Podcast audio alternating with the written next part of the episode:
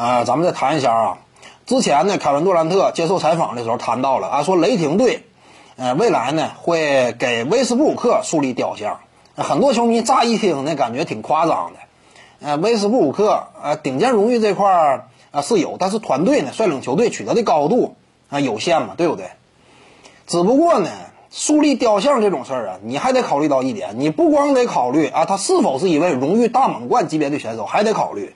这支球队客观的历史条件，我们清楚雷霆队啊，他前身超音速，但是呢，两者之间没有明确的继承关系。你就包括此前超音速啊一些退役球衣啊之类的，都没有延续到雷霆嘛？为什么呢？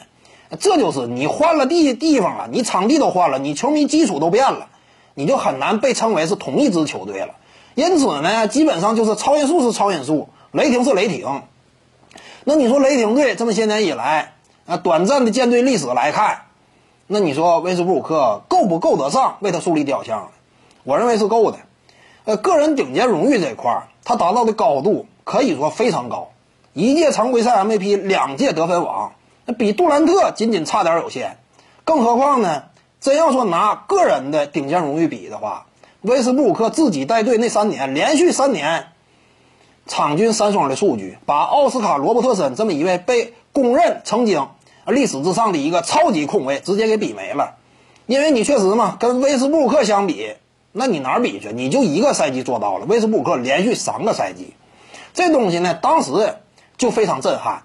呃，由于考虑到那会儿威少率领之下球队季后赛前途有限，呃，被看扁了一些。但是呢，一旦说时间推移久了，你放心，威少这种数据型成就啊，历史之上也是至高无上那一级别的，后人难以企及。前辈都已完全被超越，就是这样一种程度，相当震撼的一种级别。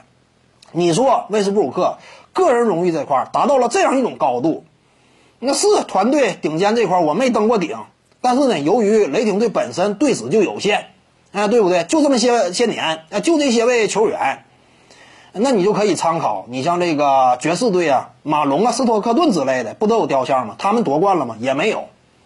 尤其你像斯托克顿，那个人顶尖荣誉都没有，啊，数据型这块当然他也有一些这个助攻方面啊出类拔萃的地方。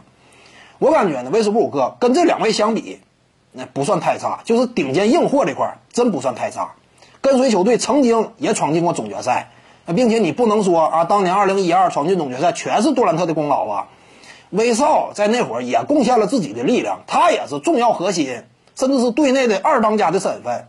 对不对？人家也闯进过总决赛，因此你说能不能给威少树立雕像啊？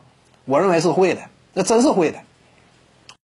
各位观众要是有兴趣呢，可以搜索徐静宇微信公众号，咱们一块儿聊体育。中南体育独到见解就是语说体育，欢迎各位光临指导。